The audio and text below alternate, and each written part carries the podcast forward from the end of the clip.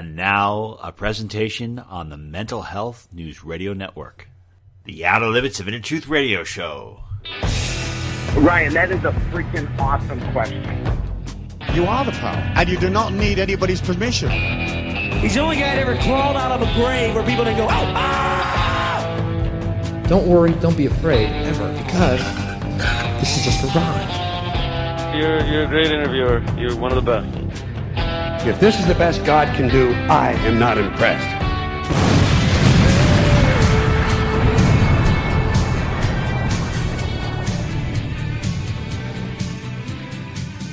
Good evening, everyone, and welcome to the Outer Limits of Inner Truth Radio Show.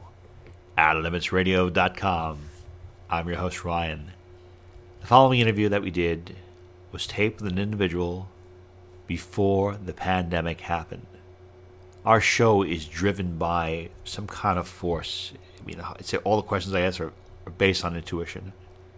And when I did this interview, I kept on getting these intuitive feelings to hold off, don't air it, don't air it, and I would always check in with this. And like I couldn't understand why because the person we have is fantastic, but I kept on getting this nudge, don't air it. And then this week it was like you have to air that show this week. And when I listened to the interview, it revealed exactly why, because it shows that this person was ahead of their time. Some of their predictions came true, and they're also an amazing teacher when it comes to freedom, I can't tell you how important it is to not only be passionate about freedom today, but also be very strong willed about it. They say it only takes a small minority of people to make things happen. I believe that. But I also believe that you have to be strong enough because it's easy to fall prey to the collective idiocy. If a lot of people are doing something and it's downright evil or downright stupid, there's a societal pressure to kind of go along thinking, well, if everyone's doing it, maybe I should do it. And I say, the hell with that. No. If you know something is wrong, you do what is right. And if you know something is stupid, you do what is smart. And our featured guest really puts things in perspective. And it's a great honor to have him with us. Let us begin tonight's program. It is a great honor to welcome to the program today Mr. Lew Rockwell, founder and chairman of the Mises Institute. And he's also the editor of lewrockwell.com. He's author of several books and call him a very passionate advocate of freedom and liberty. Learn more about him by going to his website at lewrockwell.com. Mr. Rock- Rockwell, welcome to the program. Great to be with you, Mr. McCormick. Thank you. I loved your speech at the Ron Paul conference this past weekend when you're talking about war. Because so many people they just hear about war and they just think about it in movies and video games and it's not really happening yet. You laid out in detail how horrific it is. So, what is the biggest consequence of society that is not aware of the consequences of war? And what will those consequences ultimately bring to that society? Well, I think we're all uh, taught from really the earliest days in school to uh, love war. War's a wonderful thing. It brings us freedom. Uh, our soldiers, uh, you know, fought and died. Uh, otherwise, we wouldn't be free. Uh, and we, we, wars are, are necessary. Maybe they can have unfortunate aspects, but they really are significant, and we should uh, love past wars, present wars, future wars, and uh, it's, it's it's it's it's it's quite astounding because because war is uh, I would say the most evil thing the state does. The state itself is evil, uh, but its wars are the most evil thing it does, and it's and they're, they're probably the most characteristic part of the state. Uh, so uh, that they people who who rise to state power tend to love killing people. They don't necessarily want to do it themselves. They probably don't want to do it themselves. They want to have others do it. Uh, but they just get a kick out of sending young kids off to die, young kids off to kill people. Uh, there are unfortunately too many Americans who are happy to go kill people who never did anything to them. Their societies never did anything. The country they're going after, maybe they've barely even heard of it, and yet they're willing to pick up a gun and, and, and go kill people and that's I must say uh, highly unfortunate. So uh, war enables the state to do everything it wants to do to censor the news, to tax us with you know tremendously high taxes, to make people believe lies. That's another thing about even Winston Churchill, who was a terrible warmonger, uh, said that uh, the lie was the uh, the essence of war.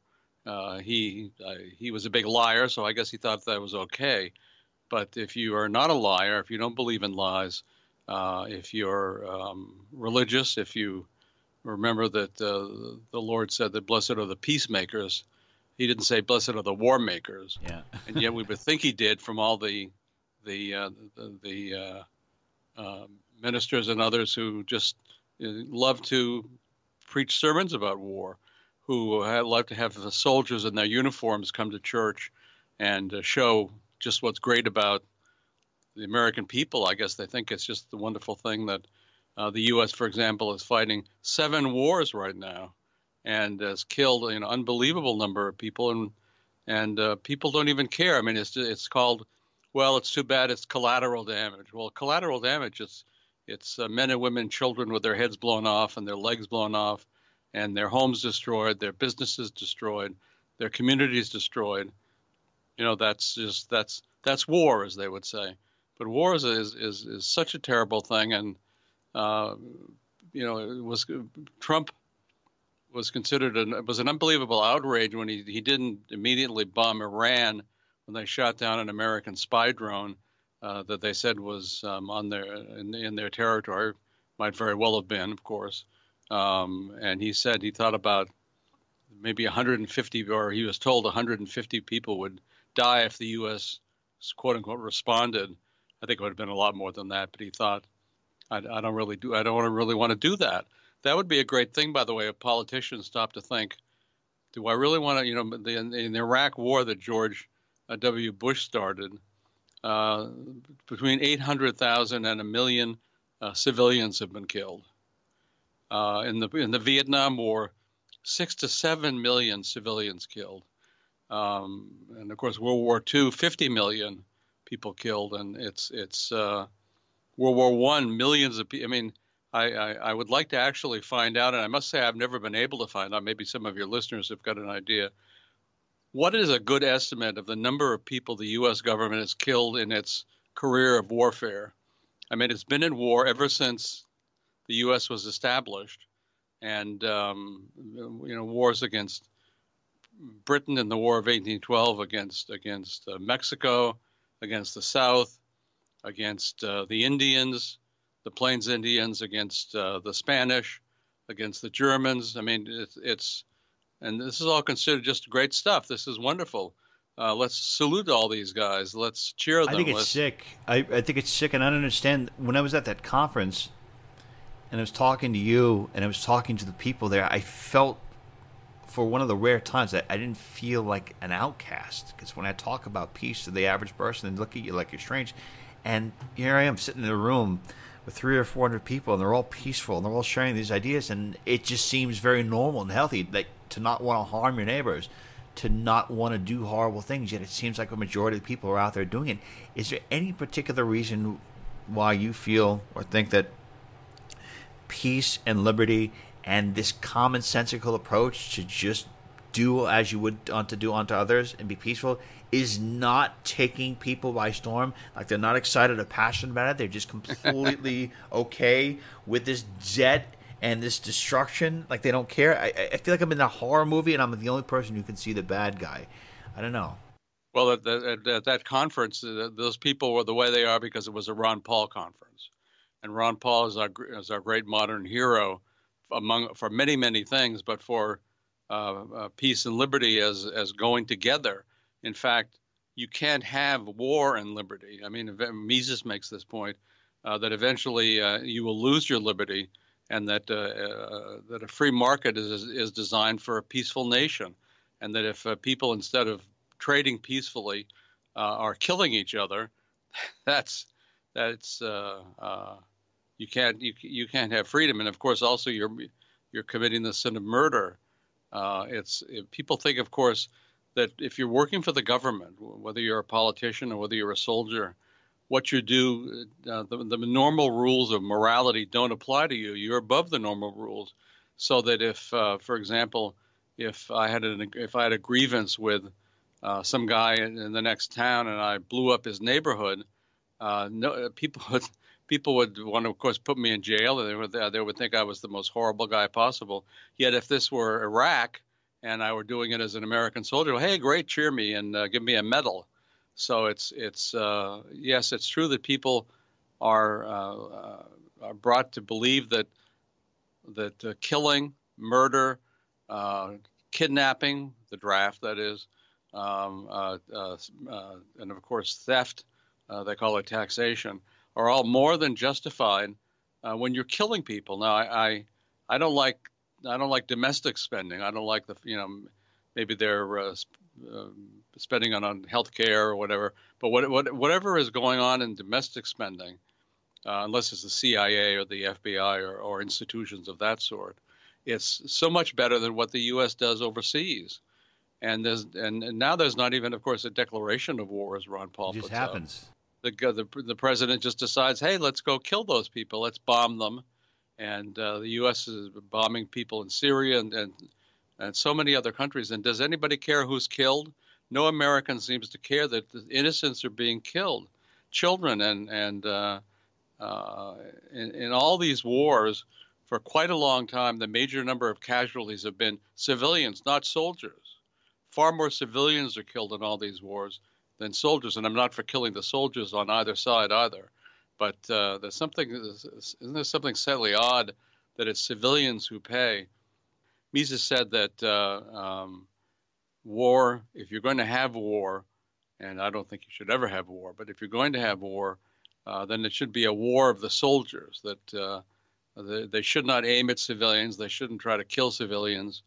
And in in the, the 18th century, uh, they in general didn't try to kill civilians. And in fact, when there was a battle going on, people would go out and watch it, and and um, they wouldn't be targeted.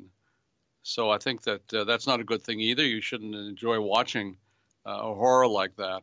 Uh, it's really, I guess, no different than the people who enjoyed watching the killing in the Roman Colosseum.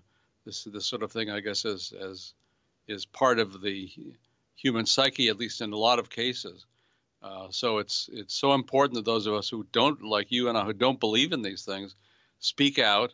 And it's true that uh, we only have a minority of people who are with us but you know, it's a much bigger minority than it used to be. I don't think there's no question. And just in my lifetime, when I was a boy, um, nobody questioned war. And uh, I, I, was sort of brought up to question war because my dad um, was uh, drafted into World War One, and just he was a, a, doctor. And just before he was sent uh, to Europe, the war ended, and he was very, very, very glad that that had happened. And then uh, uh, when World War II was coming, uh, his son, my brother, was a tremendous pilot. I mean, from the age of 14, he was piloting planes and just a very, very talented pilot. And my, my dad, um, through, through a judge he knew, uh, tried to make sure that he would not be drafted, or at least if he were drafted, he wouldn't be sent overseas. And I'm, I'm sorry to say that my brother didn't do what my father wanted. Uh, he was he went into the uh, what was called the U.S. Army Air Force at that point, and uh, he and uh, some other pilots. Um, he was piloting a, a, a uh, it was a, an empty plane that would bring troops with it, with other planes, and they were shot down by Americans in off of Sicily, and it's called friendly fire. They don't. it's okay, we killed you, but it's okay, we're your friends. Um, but of course, it's if if uh, you know anybody who's who've lost a son uh, in in a war, people don't get over this, and if the fact that they're they're told they should be, uh, uh if not happy about it, at least uh, proud of their son and proud of what he did, and really, it's uh, you shouldn't hurt too much because of that. Well, of course, it's entirely nonsensical.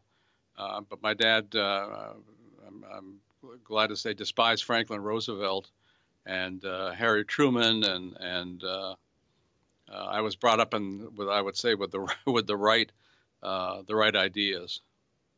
Good. Well, I'm glad that the freedom and peace is taking grip and getting stronger. But there's probably going to be a two part question. I don't know where things are going right now. I feel that the state is getting a lot stronger, especially the fact that they want to implement some kind of Chinese-based credit score system where it's basically heading towards an Orwellian dystopian era that I think is probably going to be here. People are probably going to want to embrace it. So I wonder if you look at the elites it seems that they're getting more evil, they're getting more creative, and they're innovating their evilness and their tyranny. Just like the same way you see something in one way, like in a, capitalistic society where a cell phone becomes innovative, it becomes better, it becomes sharper, it becomes better. It seems that the elite are, in, a way, they're innovating their, their tyranny. Whereas when it comes to freedom, I think that it's coming along, but not nearly as quick as the tyranny. So what I wanted to ask you is, is there anything that people who have love and peace and respect for all in their hearts. Is there anything that you think that we can do to accelerate our development? Is there any societies that we can join that we can pledge allegiance to to become stronger so one of us can become stronger than a hundred people who are sheep who are going to lay down and let this machine run over them because I don't want to be one of those people. And you know, if this thing's going to happen, if the evil in the state's going to win, I'm going to st- I'm going to go out on my feet. I'm not going to go out on my knees like the masses. I refuse. I refuse to capitulate to the tyranny. I refuse to capitulate to any of this darkness. And I'm going to go out standing for freedom because I hope I hope that somehow, some way, shape, or form, that will carry the day. So I just want to know what your thoughts. Well, I, I think you could join the Mises Institute. You could join the Ron Paul Institute. I mean, there are organizations that are dedicated to peace um, and those that doesn't by any means exhaust the, the, the number of them mentioned in those two, although those my are my two favorites. Um, but uh, you know, I, th- I think it's I think we do face we do face trouble. I mean, for the first time ever, the state has has um, outsourced the police state to private organizations, uh, Facebook and Google and, and the rest of them. And I think uh, there's evidence that uh, some of these organizations were funded by the CIA at their start. And they certainly work very closely with the CIA and with other evil organizations in, in the, that are part of the U.S. government. So I think, yeah, they're spying on all of us, and uh, they definitely are sharing their data with the government, and the government shares this data with them. So it's I don't think something like that has ever existed before, and because a private uh, institution is far more uh, creative and, and far more effective than any uh, government institution. This, of course, is a terrible development. Uh, not that we want government institutions, but uh, the government is fundamentally a stupid organization. I mean, the state is just a, a, very dumb operation. Uh, and uh, unfortunately, uh, most of its ideas for expansion and for um, things that should be doing to us come from private from private sector businessmen who can make a lot of money by by doing this, whether they're um, again for working for Google or Facebook or all the other all, all these other tyrannical operations. So it's it's um, you're, you're you're right to be concerned, uh, but I would say that you know I always like what Albert J. Nock was asked a similar question. You know what can what can we do to help spread freedom and so forth? And he said, really, the only thing you do is to pre- present society with one improved unit all you can really do is improve yourself. You can, for example, read about uh, issues of war and peace. You can read about the economics of war. You can read about civil liberties in war and so many different things. And uh, the, the more you know about it, the more other people will approach you and uh, uh seek to have you have a position of leadership. Uh, so that's I think that you know that's really the the first thing you that's the first thing that you you've got you have to do is to improve yourself, and again that's mostly by reading, uh, understanding economics, understanding history, understanding political science, from all from the right perspective, of course, not from the state's perspective, not from the standpoint of the of the crazed liberals who are running the uh, the academia today, and uh, and really corrupting the students who are entrusted to them. It's it's uh, I think um, more and more people, certainly more and more boys, are asking the question, you know, should I go to college, or even saying I don't want to go to college. And I think that's I think that's right. I mean, to go to an institution that's going to constantly teach you that you're the scum of the earth and responsible for every single problem in human history. You, the uh, you, a boy. Yeah. It, why are you Why are you paying them uh, hundreds of thousands of dollars. I mean, there's, there's something funny about that. So there are other things that can be done, uh, learning a trade and so forth.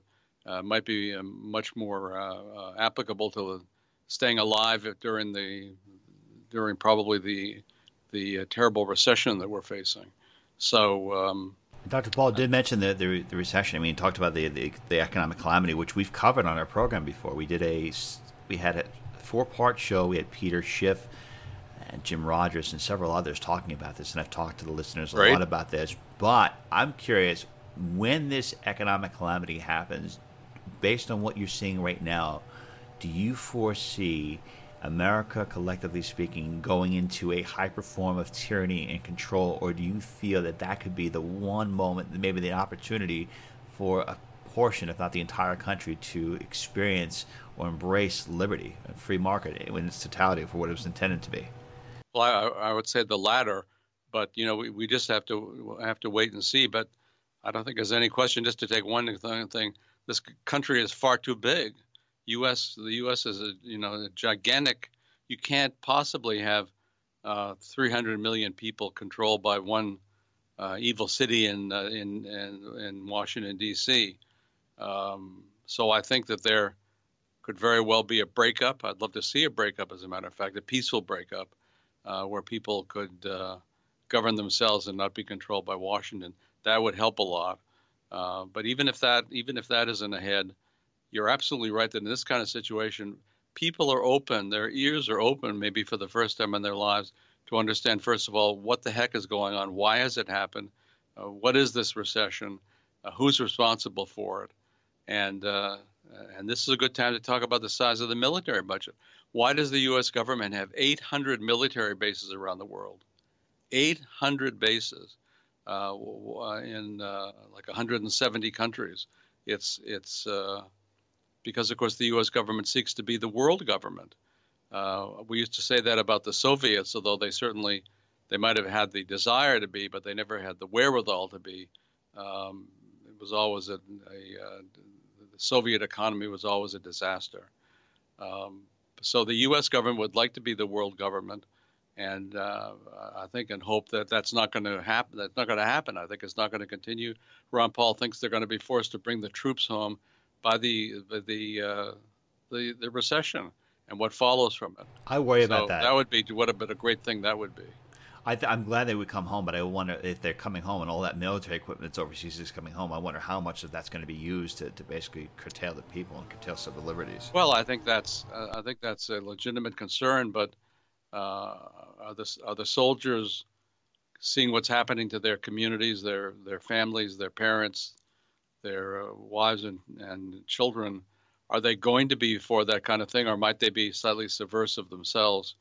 Um, I don't know. I mean, after which was a very, very different time, but the Keynesians all worried and argued against the idea of uh, uh, sending all the civilians, all the soldiers of World War II into the civilian economy. Oh no, that would be the worst depression ever. Would be like the economic end of the world. And of course, uh, as um, uh, Professor Robert Higgs has shown, 1946, the year after the war, when all the soldiers were uh, sent into the civilian economy was the greatest period of growth in the entire history, probably, of the human race. I mean, it was the most extraordinary thing. And it had to do also with the government budget being drastically cut and uh, government uh, civilian employees being let go. Uh, they didn't do everything right, but they sure did a lot of things right. And it uh, was of just tremendous benefit to everybody in the country and maybe a benefit to the whole world. They certainly had killed enough people during World War II, and they loved killing civilians, of course. They uh, in Germany, in Germany, they uh, did what they called morale bombing, and which was to to destroy every small town, every city, uh, every every uh, every civilian village in the in the country of Germany. Same thing in Japan. They wanted to destroy every city, and um, uh, the Japanese cities were people's houses were uh, were built of wood and paper, uh, and uh, they burned very easily, and they loved uh, dropping napalm and uh, they were all around at this at the circumference of a city, and burning everybody in it to death. So they really got a kick out of that. It's just uh, so sick. It's very sick. In you know, if you if you observe history and you see how various nations rise and fall, and they go from bondage and they go to freedom. Based on what you were saying, based on your studying history, where do you see the United States? Where do you see that the United States and even some of the countries in the world? How does a superstate, the way that it is right now, is it is it does it stand? Will it stand that, that way that way for a long time? Does freedom ever have a chance at this point, based on other governments that have come and gone, and other nations that have risen and fallen? And I'm, I'm not just talking about the government. I'm talking about collectively speaking the nation, because I almost feel like in America. I've never seen a people so much more divided. Like they, they shouldn't even be in the same country. And sometimes I feel like their values are so shockingly. Uh, no, they shouldn't be in the same country. You're exactly right. But um, how would you describe with, with, with the, is the United States sim, any any other countries that um, would you say the United States is similar to? And again, how do uh, na- nations rise and fall in terms of going from tyranny to freedom? What generally brings about a nation turning to uh, freedom from tyranny? There's certainly been a lot of empires in the history of the world. Um, and the Roman Empire, for example, lasted for a very long time, but eventually went down. Uh, the British Empire lasted for less time, but eventually uh, it went down. Same with the Babylonians and the Assyrians, and and uh, this, there've been a, ho- a, host of empires, and uh, they all last for a while, then they fail. I think the U.S. is is uh, probably headed for fa- for economic failure because of all the seeds it's drawn, it's sown with the central banking and um, all the unbelievable amount of spending, the unbelievable amount of debt. And I think uh, the Western world has followed the U.S. in these things. Uh, EU and um, uh, it's the Bank of Japan uh, have done similar horrible things. So, um, and they're all, of course, controlled by the U.S. The U.S. continues to occupy Europe and to occupy uh, Japan all these years after World War II and to control them uh, that's that's a pretty terrible thing too, of course. And we're supposed to they're supposed to. Uh, Mr. Trump is always saying they should be paying more for their def- their defense. Well, of course, that's just baloney. I mean, what who are the U.S. defending them against? The U.S. Militarily occupies them. Nobody is threatening to invade Europe. Nobody is threatening to invade Japan. If they are, uh, uh, Europe and Japan certainly have the wherewithal to defend themselves and they should be defending themselves. The U.S. has no business doing so, uh, but the U.S. you know has treaties with so many countries, uh, so-called mutual defense treaties. Now they're talking about one with Israel, uh, but the idea that Israel is ever going to defend the U.S. that's of course these things never work in uh, in both directions. It's only in one direction. So um, I think the my guess is when when the economic end comes, or at least the economic uh, um, disaster comes and is obvious to everyone uh, that I think and hope people will begin to question, especially if people like us are talking about this, question this gigantic military budget. And, uh, you know, they, as was mentioned at the conference, uh, the official, um, uh, official something like 683 billion, but really it's more than twice that because you have to include everything. You have to include, for example, the part of the Department of Energy that makes and maintains uh, nuclear weapons. You have to uh, include all all all the various the, the military aspects of, aspects of NASA. I mean, so many of these uh, operations have military aspects to them, and it's really uh, 1.2, 1.3, 1.4 trillion dollars. We don't. It's it's. You they always seem to lose it. money. They like, oh, we can't account for 1.5 trillion dollars. If I lost one, you know how much trouble no, I would get into with my wife if I said, "Sweetie, yeah. I, I lost 1.5 trillion dollars." You think I'm getting a whole pass on that? No. No, I'm I'm on the couch for a few days at least. Uh. Rockwell, the final question I have for you is because on our show we, we do focus a lot on consciousness and getting to the right consciousness. And battle between tyranny and freedom, I, I see a lot of it as maturity. I don't know. I feel like people who are very passionate about freedom, they seem to be very mature because a lot of it's about self responsibility. You know, taking responsibility for your own actions. And I, at the same time, I see those that want to be taken care of by the state. They're like, like they don't want to grow up or something. And I'm just wondering, from your perspective, what are two things that a person can do each and every day to increase their mor- morality, become a morally uh, responsible person? How can they, you know, become more peaceful, become more loving, become more compassionate, become the antithesis of the very forces that seek to control them and to dominate uh, their fellow countrymen?